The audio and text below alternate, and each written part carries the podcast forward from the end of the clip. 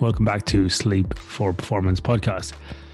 I often sound a bit husky sometimes on the podcast, and the reason is is I have to get up early sometimes to accommodate time zones. So I was up before six this morning, so I could have my porridge and sit down and talk to my my good friend, the one and only, the baseball king, the sports fanatic, the sleep technician king, the man they call Brendan Duffy. Other people call the legend. Brendan Duffy joins us today from the great country of USA, more notably the areas around New York, Long Island. Brendan, how are you?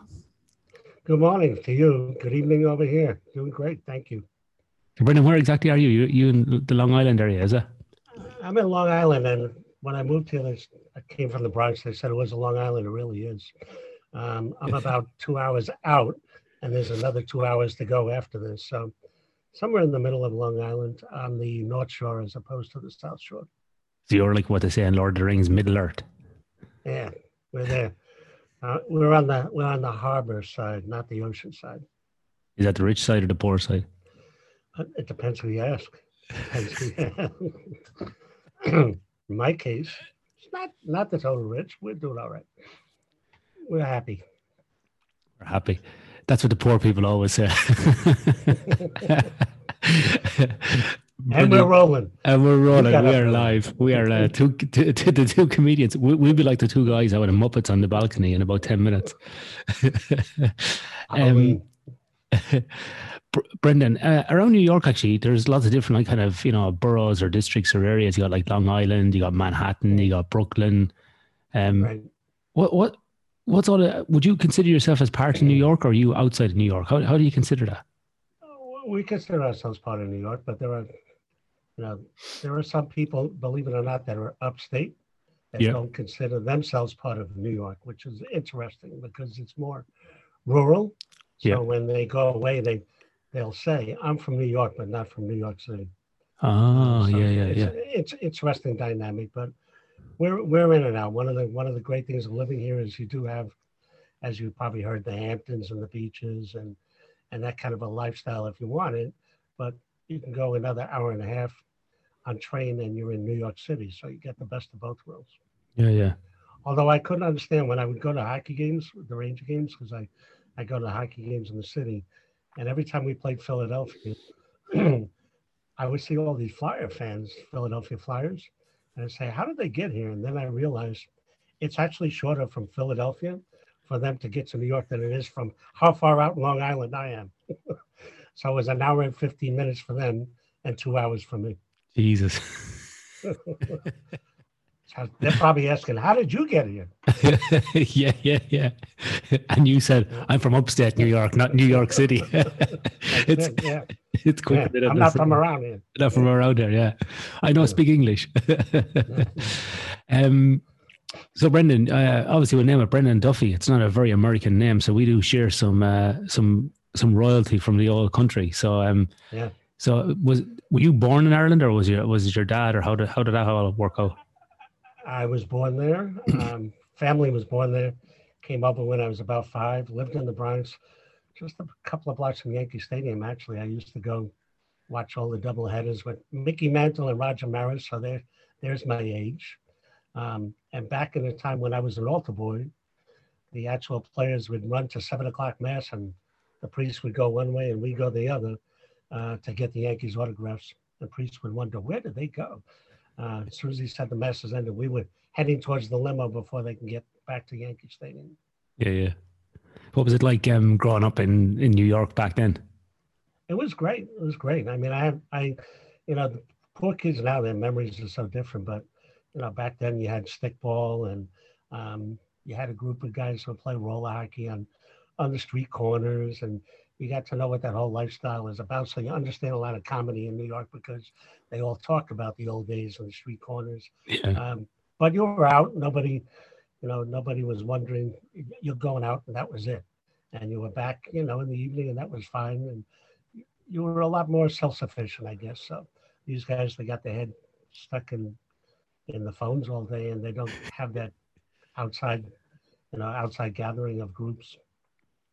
Yeah. Gangs. We were we were a gang. it's funny. We were uh, my wife and I were discussing that recently about. I was just saying I might be the last of the of the generation in my mid forties that, you know, went out in the morning at like eight o'clock in, in on, on your summer holidays. You went out at eight o'clock in the morning, and you only came home. You didn't even come home to go to the toilet. You only came home for food at lunchtime and dinner. And as soon as you could get back out, you would. There was not was you, you wouldn't dare stay inside. And number two, your parents wouldn't let you anyway. You'd be running out the door. yeah. Now, if yeah. you see that, they call it a feral cat. You know, that's a feral cat lifestyle. You know? They just come and go, and nobody questions them. That was us. You know? uh, we did have bike helmets, and somehow we survived. And you know, all the things that were going on. I think that's probably why we're going to survive for a while because we weren't that pure. How's that? And Brendan, for people for for people listening, you know, with all due respect, you you're not younger than me. Uh, you're not no. younger than me, is what I'm saying. So you be you've been around New York when it was like pretty fucking dodgy. so you you survived like the old New York, not like the uh, the post 2000 and uh, you know one 9/11 New York type of thing. You you survived New York in the 70s and 80s, like in the 70s, yes. Yeah. And I was actually in Manhattan then, so part of the treat was trying to make your way home. So I was trying to get through Times Square. Yeah, yeah. That's where I was and uh, yeah, there was a lot of a lot of people asked me a lot of questions on the way home, and a lot of movies that I never got to see. For those of you who don't know, look up the history of Times Square, in the seventies and eighties. The movies, what we're talking, are not the like of movies you go to see now, and lots of people asking you questions were probably were probably hookers. you got it. You got it. Uh, excellent. So, Brendan, um, growing up um, you know, in New York as, a, as an immigrant from Ireland and an Irish family.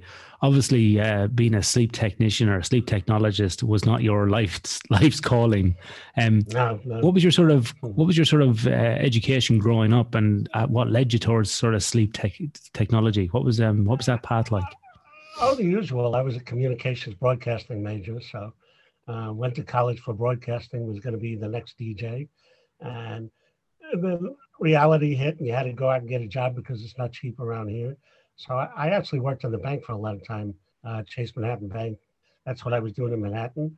And then after that, we moved to Florida. My, I got married. We moved to Florida because we said enough of this. Let's go to Florida, and and Disney looks good, so we'll go down there. So we became immigrants because we left with no family, left them all up here, and said, let's see what it's all about after 10 years of going to Disney, when everybody would come down and want to go to Disney, I said, let's go back because I'm not going to Disney anymore.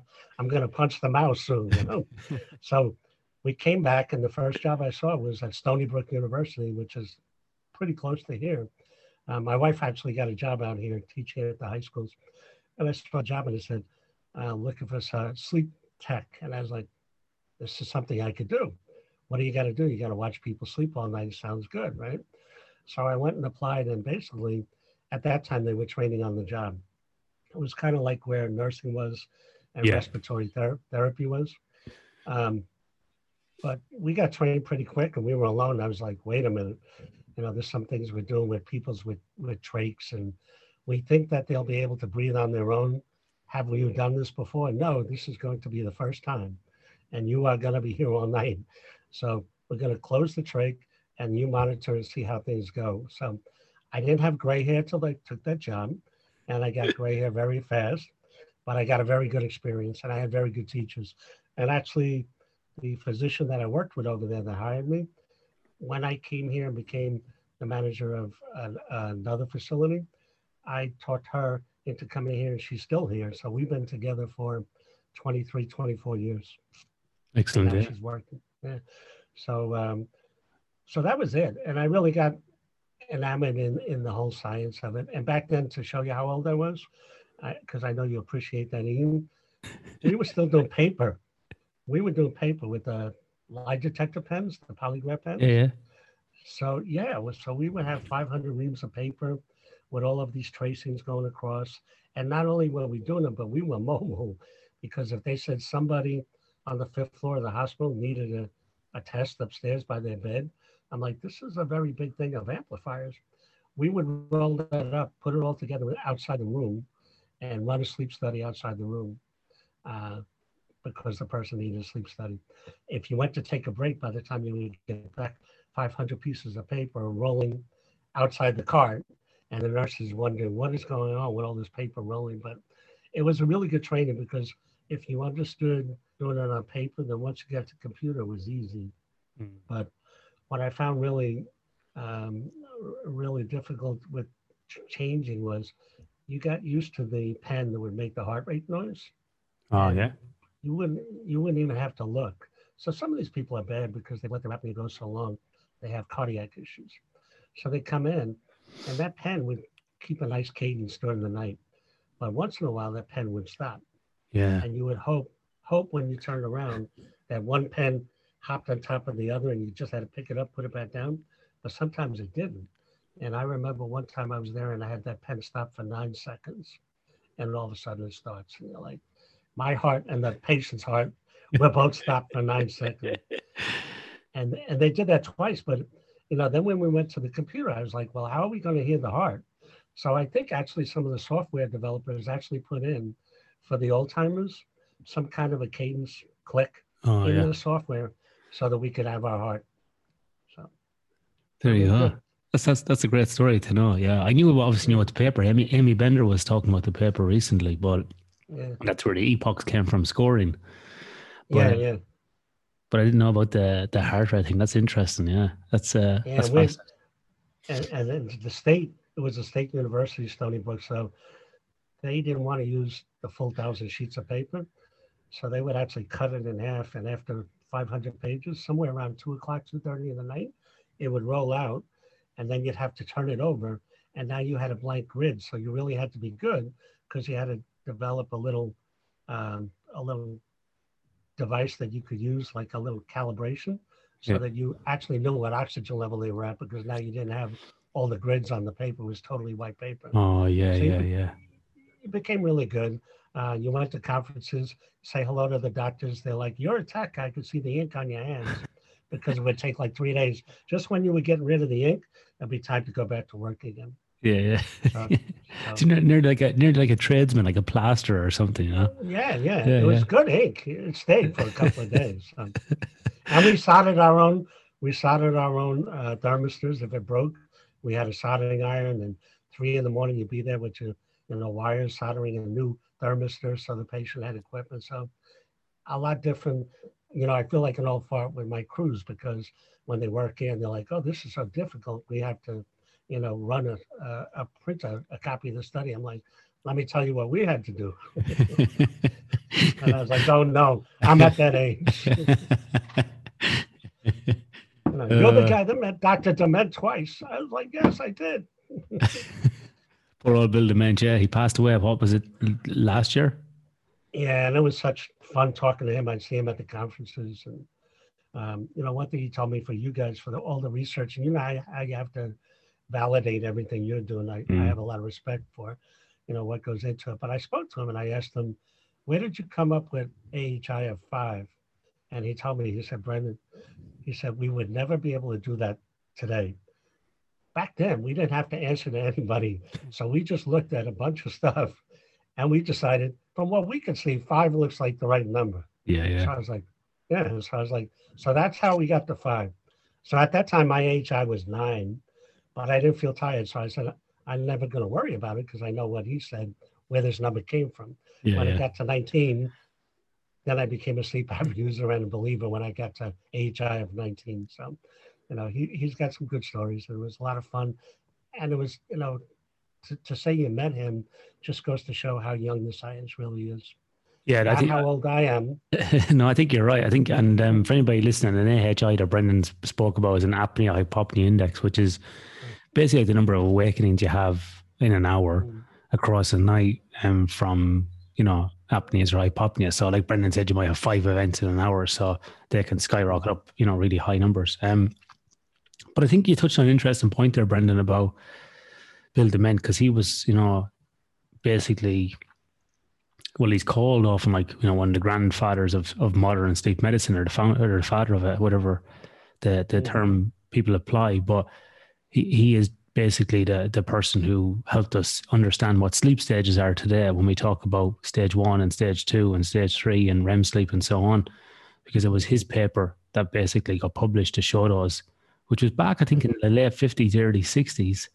And so, like you said, it's a very young field. Like it's only really 60 years. And I, I was just actually saying this um, on another podcast recently that's how young sleep medicine is, sleep science is as a field. And then when you start looking at things like, you know, shift work, there was some sort of dabbling in the 80s and 90s, then a bit more in the 2000s, probably since it took off.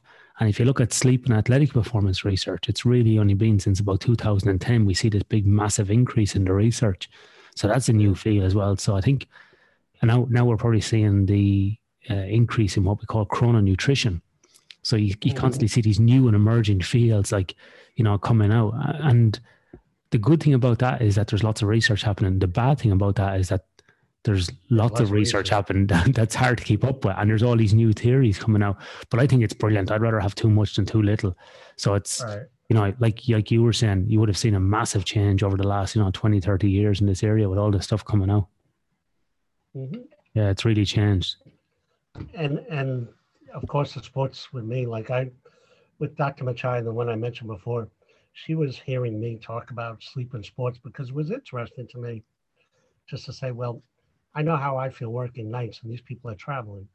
Yeah. It has to have some impact because as a tech, you get firsthand knowledge of what it's like to constantly go through that shift because the usual tech's life is three 12 hours overnight and then try to go back on days because, you know, some people, if they're single or you know, they're able to, they try and stay on the same shift as long as they can. Uh, but most people like me, you have family. It worked out. It had good advantages. And my son played baseball, so I would always be able to get to his games. I never had to leave work early. I just had to get up early, you know? Yeah, yeah. Um, I would go there, and just like you're doing this now, I would go there and I would be unshaven, just woke up, and all of a sudden I'm at a baseball game, and his players are throwing quarters in my coffee cup, and I'm like, I'm not a vagrant. I actually do have a job. I just look like this because I got up. Stop already. And, uh, they're like, your father always looks wretched when he gets to these games. It's like, doesn't he have a job? And yes, but I my it's opposite. Uh, so it was a little different, but it afforded me a chance to like not miss basically any of his games. Um, the disadvantage is you constantly always felt like you're in a fog. Hmm. I would tell my wife, my wife that come Friday, when I get off, because we would get off about 12 o'clock, we had to stay for a staff meeting after working all night. Um, I said, I, am not driving anywhere. You know, I would try and cut my sleep short that day, yeah. knowing that I was going back to bed that night, but wise enough to say, I'm not getting in the car and trying to drive on three or four hours sleep. I wasn't going to do it. So you know, manage uh, you get scared because if you do the research or you read the studies about the increase in the cancer with shift work and things like that, uh, then you know you have to watch yourself. Yeah, it's about having a, a risk based approach to it. Yeah. Mm-hmm. Brendan, did you find um, from studying communications at university and then training as a sleep tech, was there any commonality between those two fields? Did having that degree so help you? Now. More, More so, now, now because I because um I do a lot of presentations, and I like the kids, like Dr. Meeta Singh, good friend of both of ours, right? Uh, Cheri Mah, yourself. A lot of places they can't afford you guys to come and talk about your research, so I'm sort of the cover band for sleep research. It's like if you can't get you guys, well, we'll get him. He's kind of close. He kind of sounds like him, and he reads the same stuff. So I don't do the research, but my job is to use the communication skills and say, how do I get your message as the sleep researchers out to a bigger audience? Whether it be about, you know, I'm going to Alabama, which will be interesting. I think they just brought me there to hear a New Yorker speak in Alabama, but I'm going there in August. It's like Robert De Niro does sleep. I'm going to uh, to do two talks, and one of them is on Start School Later, uh, of which I'm also the athletic liaison for that group which is a fancy title for when the coaches call and complain that you're upsetting their team, we get to send them to you because we can't deal with them. You know, Yeah, yeah. because nobody, no, oh, this is terrible. If we start school later, we can't get to our games, cutting into practice, things like that. So I'm doing one talk on that, and uh, another one on sleep and performance. So I don't have the research, but I use a lot of what you guys put out. Hopefully, in the right light and bring it to them. And you know, it's it's a lot of fun for me, and I think that's where the communications comes in because I won't get as wrapped around, and I don't say that I can, a lot of the statistics. Matter of fact, I was just working on something before we got on, and I'm like, how do I say that? Is that CHI? Is that chi square or no chi square? That's for you guys to do, but I Yeah, have to look it up, and I don't I don't pretend that I know that stuff. I just give them the nuggets as to this is what we're trying to say that sleep is important to performance, school start times impact uh, teenagers based on you know delayed sleep phase. So I can deliver those nuggets with the help of the stuff that you guys are putting out.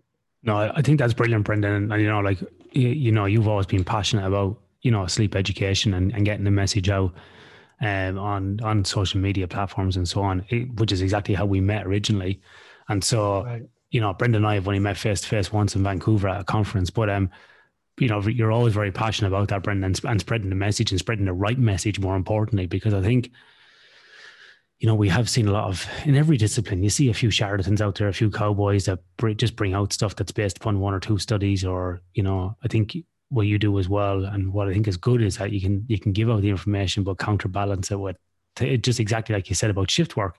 We know it's bad, we know this happens, but you know we have to do it. So you have to kind of look after yourself, and you have to have approaches and, and risk based approaches in place, just like you said about not driving on a Friday or whatever it might be. So it's about it's about knowing the risks, the pros, the cons, and then coming up with a solution that suits, you know, the practicalities of it as well. Because I think, um, kind of a side story. I, I presented at a conference before I was like kind of working full time in, in the in the sleep world myself. I was uh, working for a mining company, doing fatigue and human performance in the company, and I presented at a conference. I want to say I was back in must have been two. I want to say two thousand and nine, maybe ten and a guy, a medical doctor got up and he said, Oh yeah, that was that was great. Like, you know, you've really showed that night shift is bad. He says, um, so if it's such a bad issue, why don't the mines just not work at nighttime? And I just was I was like. Uh, Whoops. what, what? I said, why don't they just not work at nighttime? I said, well, that's not feasible. I said, this is like Mm. this company is making about six, seven billion dollars a year. You know, you're going to cut out half of your operating time straight away. That's a lot of money.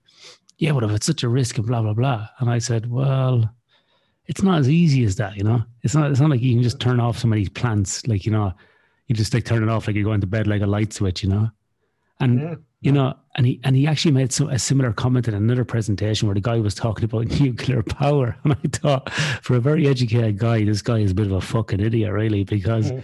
like trying to you don't just shut down a nuclear power plant and come back in the morning, you know. So it just goes to show you about the science can be can be good, the research can be good, but if you don't have that practical application and marry it up with it and come up with practical solutions, you know, it's it's not really it's not really relevant, you know, and it's all kind of pie in the sky type of research, which um is helpful in in sometimes, but the practical application is, is where the rubber hits the road, like you know.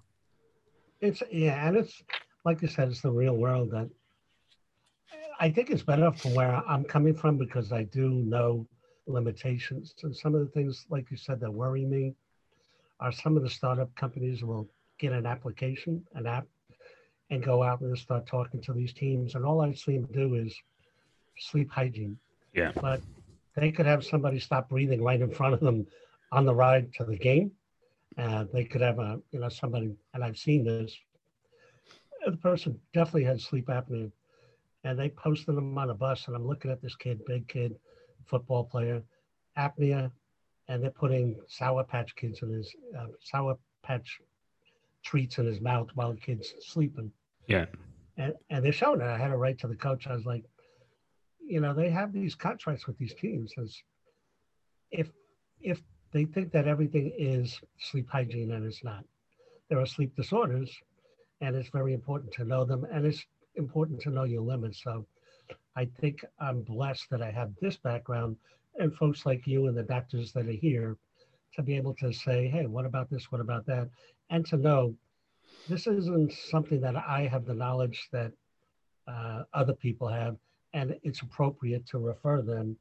Um, I wonder how many of these team-based groups, how many times they've referred to physicians when they should. Yeah.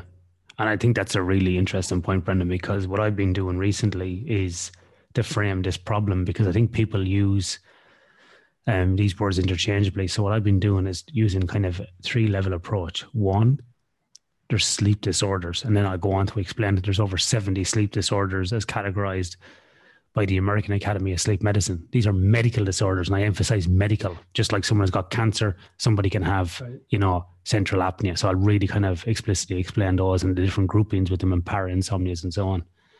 Two, then I'll say there's sleep problems. This is where you might have challenges, you know, where you're falling asleep, you get a few bad nights sleep. Um, the schedule that you, you know, you work or you adhere to is causing you problems, you know like in baseball or hockey or, or football with all the travel. These are sleep problems that may be derived from the travel. And the third thing then I'll talk about is what you spoke about there is sleep behaviors, which is more individualistic type stuff where we're looking at more sleep hygiene. And so, because you can do all the sleep hygiene things, still have sleep problems, but the sleep problems may be being derived as from a sleep disorder. So if you don't kind of follow that chain up along, you're constantly going to have problems. And this is um, we encounter this as well with industry, where industry thinks that, you know, if someone has a sleep problem or a sleep disorder, that they just ring a psychologist and to talk about it as if it's some sort of mindset. So mm. it's we're still in that phase, I think, where businesses, teams, and individuals distinguishing those three categories for people. And once you, when you do start having a conversation with people and you educate them on that, you see the lights going on, you're like, you can see them going, Jesus, I never knew that. Like one guy said to me recently in a business, he said, I never knew that. Why don't they tell us about that? I said, man, I've been fucking saying it for 10 years. Like it's, I got a podcast like with nearly 100 episodes and blogs and I, you know, like, oh man, I didn't realize that. I just thought a sleep disorder was somebody, you know, who went to bed too late. So we still have a lot of work to do on this education. So I think, Brendan, the more people are banging the drum using the research, I think the better. So yeah, you know, that's, I think I mean, that's good what you're doing. We even have one one uh, psychiatrist, I believe, fr- from one of the universities came here as a patient, and after they got educated, just from the time that they were here with us as a patient, they actually left and went on to Stanford, and stuck their head in the door and said, "Now that I've learned as much as I have, I can't believe how many." Antidepressants I might have given out that were probably sleep disorders. You know? Really, yeah. And yeah, because you know, he's just tweaking what they know. Sometimes if all you have is a hammer, everything's a nail, right? Yeah. Uh, so if people go to him, like you say, they feel they have to have the solution. And sometimes they need to say, you know, I'm, I'm not sure if I'm the only solution. Let's send you over to sleep disorders. And the other thing they do, even like within our own places, they call a lot of places sleep apnea centers. And it's like, stop calling it a sleep apnea center if I think I have insomnia, which in a lot of cases probably apnea, but if I think insomnia, I'm not going to go to a sleep apnea center to look for a solution. Yeah. So if you call yourself a sleep disorder center, better yet, sleep and wakefulness disorder center, uh, then you kind of cover the whole gamut. But if you give people the excuse, like you said, they're not they're not educated on the medical side. Certainly, we can't expect the public to figure that yeah, if I'm having trouble sleeping, I should go to the sleep apnea center. It's just not named right.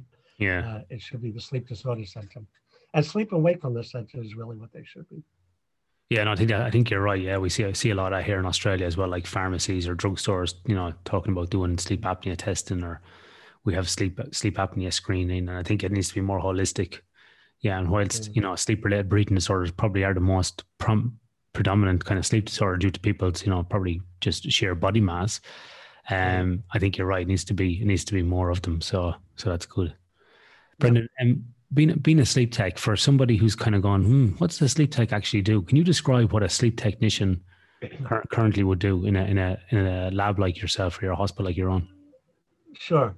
Um, to get back to what I said, at least the United States, some of the states are licensed, some of them are still not. Some of them are trained on the job, some of them are not. Some of them require at least two years. So it's still sorting itself out. Uh, and there's a lot of changes. So hopefully they'll go more towards education than they have.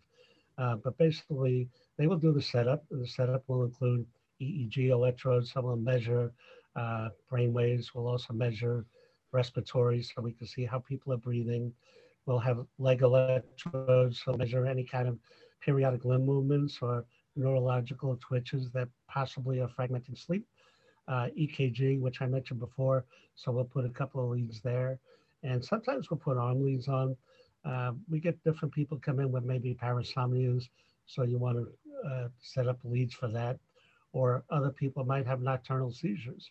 Uh, one of the people I had back on paper days was a gentleman who lived alone, and I would say he was probably about 30 years old, and he was having sleep issues, couldn't figure out why. And as I watched them back on the VHS recorders, that's back in those days with the VHS tapes, we put the tapes in, we had monitors. As I watched them, he got up and he started this clawing movement. And when they looked at it, they realized that during the night, this person was having nocturnal seizures which never were picked up because he obviously didn't date or go out a lot, yeah, yeah. Uh, sleep over anyhow. He was sleeping alone. So he was having these seizures and it, nobody had picked up on it before. So that's why you just never know. And that's something you wouldn't see on a home test either. When you mention a home test, uh, most of them aren't picking up cardiac signals. They'll just pick up a rate. Uh, so the point I mentioned before might not come out. People will just assume that person moved and there's nothing going on there, just a slower rate. Uh, or something like this doesn't pick up. So it's a much more complex test. So after they're all wired up, we'll put them through some calibrations, make sure all the signals are working, and then we'll start to go to sleep. Uh, sometimes they'll let them sleep on their back because obviously with gravity, it will show more if there's obstructions in the airway. You'll see obstructive apnea is easier. Uh, I wasn't a tyrant for that because my feeling was we already put 25 wires on them. I just want them to go to sleep. Mm. I'll probably see their apneas anyhow. And if not, after an hour or two, it's easier to go in the room, ask them to roll over if they have for sleep, just to get rid of you. Most of the time, they would roll over and go to sleep. Uh, so you'll monitor all that and make sure that the tracing is good. So when the doctors have it, they'll be able to interpret good data. And that's very important. You want to have clean data. It's a challenge sometimes because we would do from kids two, three years old. So they're not a lot of fun trying to keep full sets of electrodes or people from a group home that are challenged, sometimes Down syndrome because of their face. They tend to have sleep apnea, but you have to get a PSG, you have to get a polysomnography uh, diagnostic study. Yeah. So we would do those. After that, the doctor will look at that, make an assessment. That's where the AHI comes in, apnea hypopnea index. They'll look and see how many apneas they have per hour. They will call the person, go over the study with them, go over their sleep staging. Uh, obviously, they've gone through sleep hygiene, hopefully, uh, some other things to make sure what else is going on, any medications. Then they will have them come back. They will do a titration with the mask, try to get them acclimated. And a good tech is a good coach. So I think really my strengths, if I have to say, in that phase of my life was I was coaching travel ball, and I think coaching people on CPAP is really important because if they don't know that they're getting better, even that night, it's a struggle because they're tired to begin with, so they don't have a lot of patience. But I was able to tell them, look, I saw your first night study, and this is what this night looks like, and it's totally better. Yeah. And I, again, not making promises that aren't true, not saying this is going to be easy, say it's an adjustment. You may start off wearing the CPAP mask for two hours a night, but it wasn't built in a day. You've been sleeping a different way all your life. So you are going to change. Your brain has to pick up on the changes. You have to adjust, just like my daughter did with asthma medication. You know, we had to get in the routine. That is what you do. Other people take shots. That's what they do. So after they get the CPAP, uh, then hopefully they'll do well, and we'll follow them up with compliance after that. Uh, that's the tough part because they really could be more coaches. That's where I think we all fail that once they get through all this testing, a lot of times these people are left on an island and it's a struggle and you want to get them within that first 90 days. Yeah, well, all I'd say, Brendan, is uh, if there's any gods up there, God bless you, because I wouldn't have the patience to do the coaching for treatment with people. oh yeah. I like I like that because you know, like anything else, people come back. One of the things I like about this, we actually had a gentleman called a doctor today, and she related, or he related, that it really changed his life as far as driving. He was driving tired, and a lot of these people don't realize what the difference is Yeah. until they know the difference.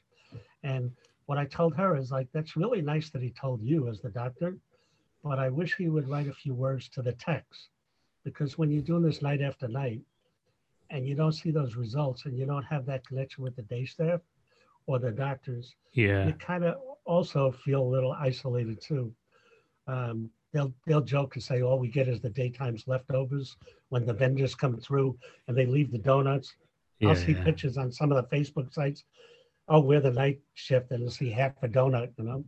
And it is true. So I have to be cognizant of the fact to make sure that the messages that I get from the patients that they filter down and even better if they'll talk to them. I'd love to have them in a Zoom call say, talk to these techs yeah, to yeah. encourage them that what they're what they're spending their nights on in their livelihood uh, is worthwhile, and it may save somebody out on the road, as well as this person and their family. Yeah, because it is a it is um a lonely endeavor. Like I never worked as a sleep tech, but I've I've um, I've been trained as a as a sleep tech at the University of Western Australia.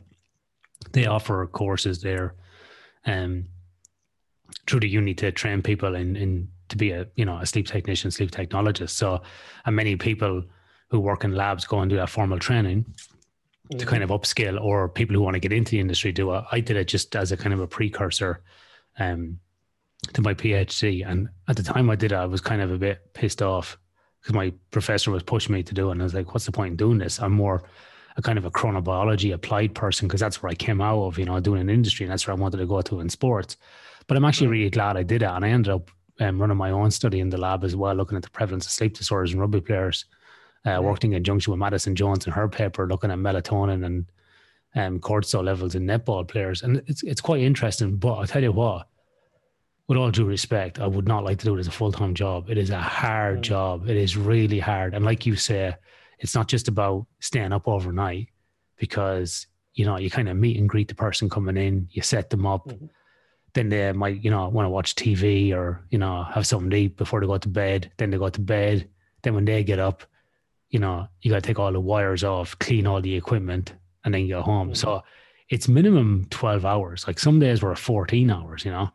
It's a long day. And plus, you can't sleep overnight while everybody else is sleeping. Like everybody, like I remember walking into a room one day and I had all these rugby players, and the guy goes, Man, you look like shit. Did you not get any sleep last night? I said, Well, no. I said, We have to stay awake and watch like all the monitors and make sure we're getting, oh, sure, we're not going to, like, we're, we're okay. And he says, Yeah. he thought like I was like doing like a fire watch or something, you know. And I said, no. I said, what we have to do is maintain really, you know, kind of, because they're not like, you know, an at risk population. I said, we just got to really maintain signal quality in case the electrode drops off or something goes on. Or what happens if you want to go to the toilet? I said, who's going to plug you out and sort of, you know, look after you? Mhm. Oh, I never thought of that. He says, I don't know how you do that. He says, I, I, I, I'd be absolutely shattered, you know. And I said, yeah, I am fucking shattered. I'm wrecked Yeah. you know, and I was only doing like a couple of nights a week um, for, you know, four or five months. And I just said at the end of that study, man, oh man, I would not like to be a sleep tech. This would, this would, this would kill me. It's, it's tough work.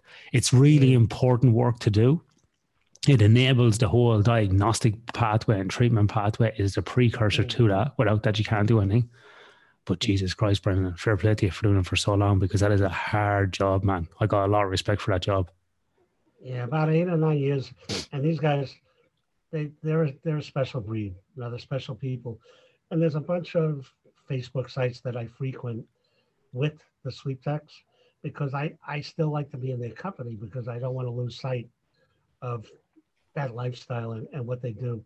And there's a lot of people that are passionate about what they do, and they don't get a lot of they don't get a lot of respect. They get that half a donut, you know, that's left over from daytime. So anytime I could you know, try to make them understand how important it is and push them forward. Now, there's some people that that just they take the job, that's what they want to do, and go home, and they don't want to pursue it further. Yeah. and that's paycheck, you know. And but for me, as soon as I got into it, I was just so fascinated by how much we didn't know and how much we don't know, and that's why no disrespect to people out there, but whenever they talk about this sleep expert, I'm like, there's nobody yet that could tell us why we sleep. So how can anybody be a sleep expert? They're yeah. very qualified people. I have a hard time calling anybody an expert that can't tell me why we do something. And that's not disrespectful. That's just saying we have a lot more to go. Yeah, yeah. Mm, I agree. Um, so, you know, it's it's fun because every day I'll send articles to you or you'll pick something up or somebody will send me something. I'll be like, hmm, do you ever hear the ask me? What is that all about? I was like, no. I was like, okay, now I have to go find that out because somebody's talking about this questionnaire and and just one thing feeds off another and it never gets dull. And my wife will tell you whenever something comes up and there's some kind of accident, I'm always doing the forensic sleep on the person. Oh, there was a car accident? That guy looks a little big. I wonder everything with you is sleep. I'm like, probably is, you know? So yeah. that's, that's what it comes down to. Yeah, no, I think it's I think it's good, like you know, to be slightly obsessed. I'm I'm the same as well. And so last night I was sitting on the couch and my wife was like, "What are you doing?" So I'm talking to my mate in Long Island. He's sending me, he's asking me questions about a survey, and you know, we're sitting there just watching some crappy show, you know, at like eight or nine o'clock, and you know, and I said, oh, "I'm just yeah writing back, and I'll be talking tomorrow." And then um, yeah. so I get like yeah, lots of texts off Brendan about you know stuff back and forth. If it's not about sleep, it's about baseball lately. So um, yeah, it's good. It's it's it's good fun. I've become a baseball fan lately, so it's good. Um, Brendan, over the over the last um, probably definitely over the last five years, but in the last probably ten years, you know, working in the industry, I've seen many people come and kind of spruik remote or diagnostic testing that can be done in mm-hmm. these areas where we don't have access to a hospital. Right. Um, and so we've got these like level one PSGs, level two, level three, level four, level one being in the laboratory or a hospital. But then we have these kind of ambulatory or home based studies, levels two, three, and four. They've become more and more pop- popular in terms of more and more people are making them. The, the prices come down. Right. They're getting easier to put on as well. Like you don't have to have a, you know, a background in sleep technology to put these things on. They're becoming highly portable. Is that is that starting to erode your industry in terms of jobs, or how how is that changing the sleep technologist world? Well, I I think it has a place. The home sleep studies, uh, we're doing a lot more of them, and, and when you look during COVID, they really came in to be a big help yeah. because a lot of people didn't want to come to a lab. But who were the people that were really coming down with COVID that were severe? Were the obese people that probably do have sleep apnea so now their immune system is uh, kind of shot. We want to get them treated. So we were able to treat them even during COVID if they didn't want to come in the lab. And we had all the protocols for those that did. Um, we'd send them a home test and then we diagnosed them and we did a mail out to their house with the home test, get the diagnosis for the home test for sleep apnea. And then actually we could send them an auto titrating machine, which would automatically and it's the same kind I actually I use. It actually ramps up and down based on your airway starting to collapse. So you're not at most of the people in the old days would complain the pressure is too high because basically we set them for the worst case scenario. And the worst case scenario was somebody on their back in REM early in the morning, because that's where the muscle tone yeah. is relaxed for REM and their airway is relaxed. They've been sleeping all night diaphragm is a little tired if they're not on CPAP usually.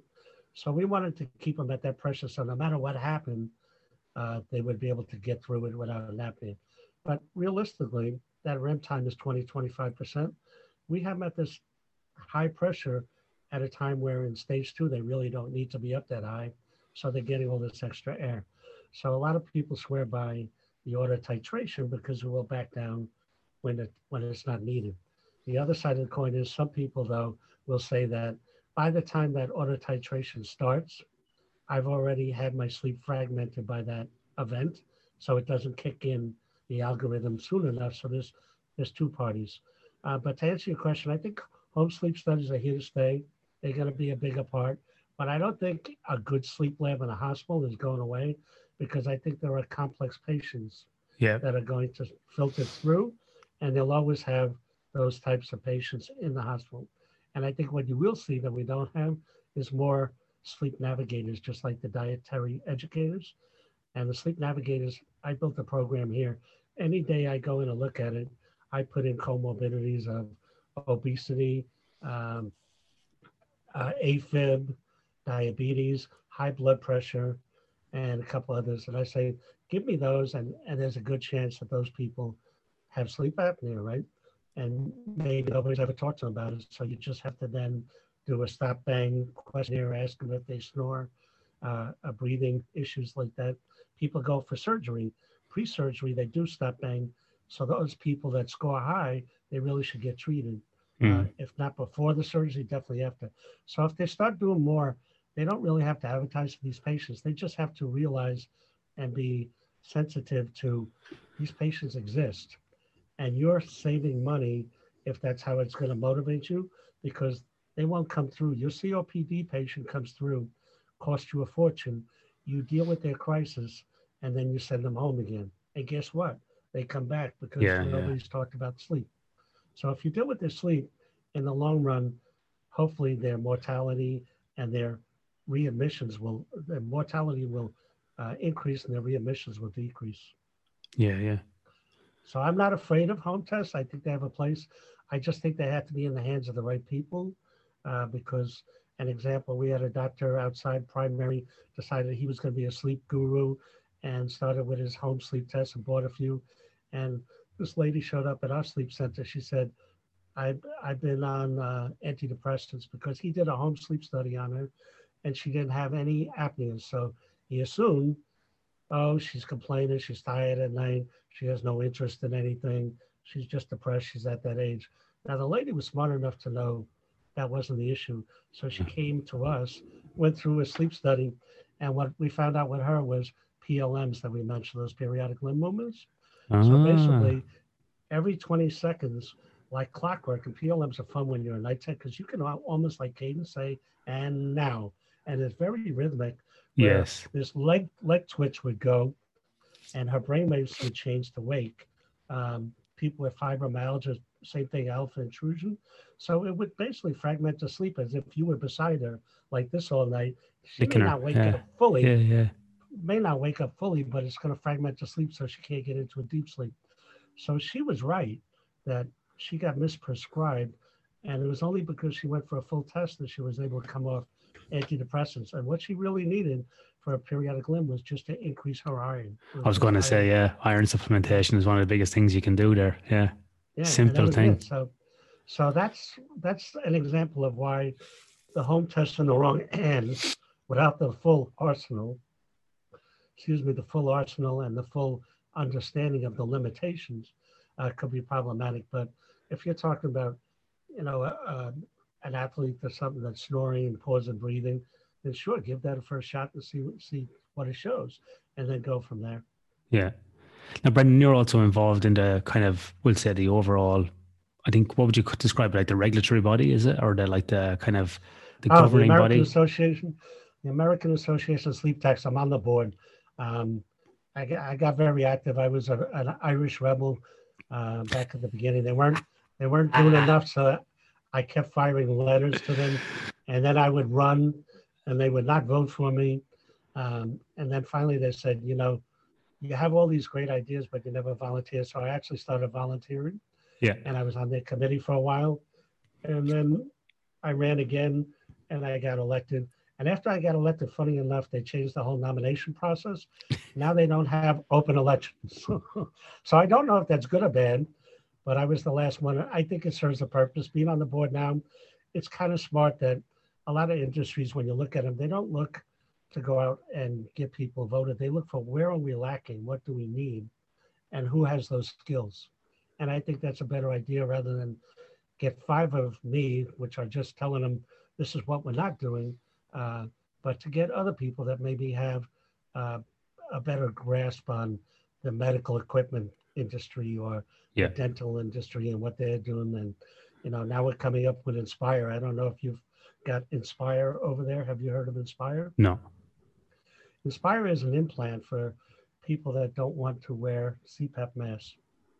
So it's basically an implant that actually you go you get scoped, and if the blockages behind your tongue what it does is it pulses the tongue forward. Oh, sorry. Yeah, I have. I have heard of it. Sorry, I have. Yeah, I haven't heard of the brand name, but I've heard of the concept. Yes, I I saw Electron yeah. a couple of years ago. Yes.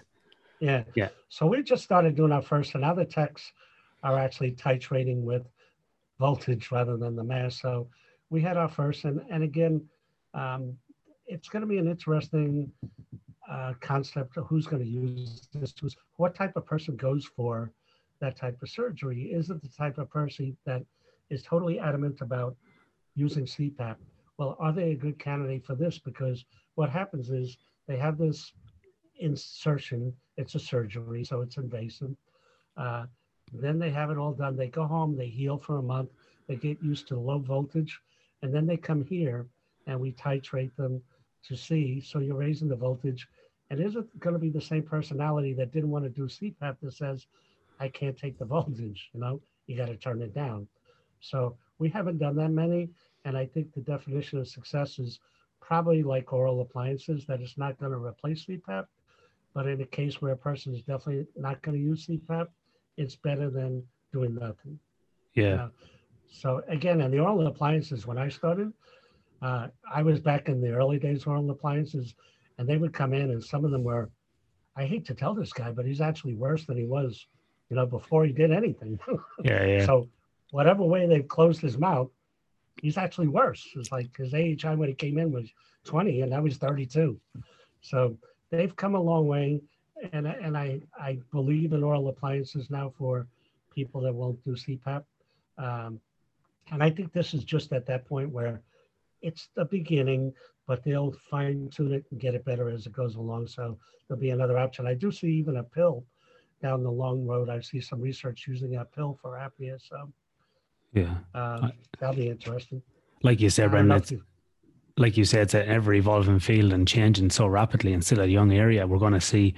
It's hard to kind of predict or hypothesize what will actually come out in the future. You know, it's going to be. Mm it's going to be really interesting what we learn from other medical sciences or what we learn even from non-medical sciences you know that comes in what type of technology can disrupt the market completely like will we have um, a drone in somebody's room just constantly flying on silent mapping them overnight as a sleep study you know uh, non-invasive not on them as opposed to having any wires so who knows what, what we might see in the future when i was a tech i was saying they would have that i i don't know the science to it but i said it'd be nice and easy if we could send a man to the moon. Why can't we put some kind of laser lights that will actually will just mark spots? Yeah. And it will follow that spot, you know, without actually putting any wires on them. Yeah. Just a laser beam hitting the target that we place on these people rather than the whole thing. So uh, they're getting there. We're coming a long way from Dr. Dement and the Rockettes. I don't know if he ever told you that story. No. He used to, he, he had a contract uh, with the National Institute of Health, I think, back in the day, to do research. And he was working, he got put up in an apartment in Manhattan and they wanted to do sleep studies. So he was doing them up in this apartment. So he put out an ad for people to pay them to sleep. I think it was like $25. So who could, who wants to sign up for that except college students? So we got this college girl, she went up there and she did the study, and went out. Well, it happened she was a rockette. So she went back, you know, the Radio City Rockettes, the dancing troupe. Yeah. They're big, big and famous in New York. So she went back and told all the rest of the Rockettes, there's a doctor and he's paying you just to sleep. So they said, we could all use the money. So they went. so finally, after all these people going up, they would come down in the morning because of all the glue from the electrodes, everything. Their hair was a mess. And finally, the doorman stopped them and said, I know what you're doing up there, Dr. Dement. he totally saw these women coming every night and leaving. And that that was the beginning of our sleep research. that, that is that is a great that is a great way to finish this episode today, Brendan. Thank you very much. We'll we'll finish with that, and people can make of that story what they wish. Brendan, if people want to follow you on social media, get in contact with you, what's the best way to get a hold of you? I'm probably on LinkedIn is is where I spend a lot of my time. So um, if they just look up my name, Brendan Duffy, LinkedIn, I think it, it should be very apparent with sleep. Uh, and that's probably it. Yeah, no worries. We will uh, put some links in the show notes here for everybody to uh, to uh, contact Brendan and follow his work. And Brendan, thank you very much for coming on the podcast this morning. Really appreciate it. if you can just uh, hang on the line, Brendan, for a moment, um, we'll wrap up. Um, for right. for everybody else, thank you very much for for uh, tuning in today. Um, if you haven't heard, we have the Sleep for Performance seminar on August 12th. That'll be Western Australian Standard Time. So that may be in the evening for people on the west coast of America. Abstracts are open now to submit an abstract for this. It's a free seminar. We'll be selecting the 12 best presentations to go forward to be to speak at that seminar. There is three cash prizes: five hundred dollars, two fifty, and one hundred dollars. Um, all presentations will be recorded and put to YouTube afterwards, and the voting will be done by a panel of experts and also by your peers. So it'll be a 50-50 split with the um, with the voting there. So make sure you sign up for those, and it's free for anybody to watch no matter where you are in the world, and you will get a link. Um, to register. After you register, we'll get a link to watch the recordings and it'll be on YouTube as well. So it'll be in three different hours across the day to cater for many time zones. Okay, head over to sleepforperformance.com to find out more information. Follow me on Twitter at sleepforperform. Usual handle Sleep for Performance over LinkedIn at Sleep for Perform on Instagram. And you can email me, Ian Dunican at sleepforperformance.com.au. Until then, sleep well.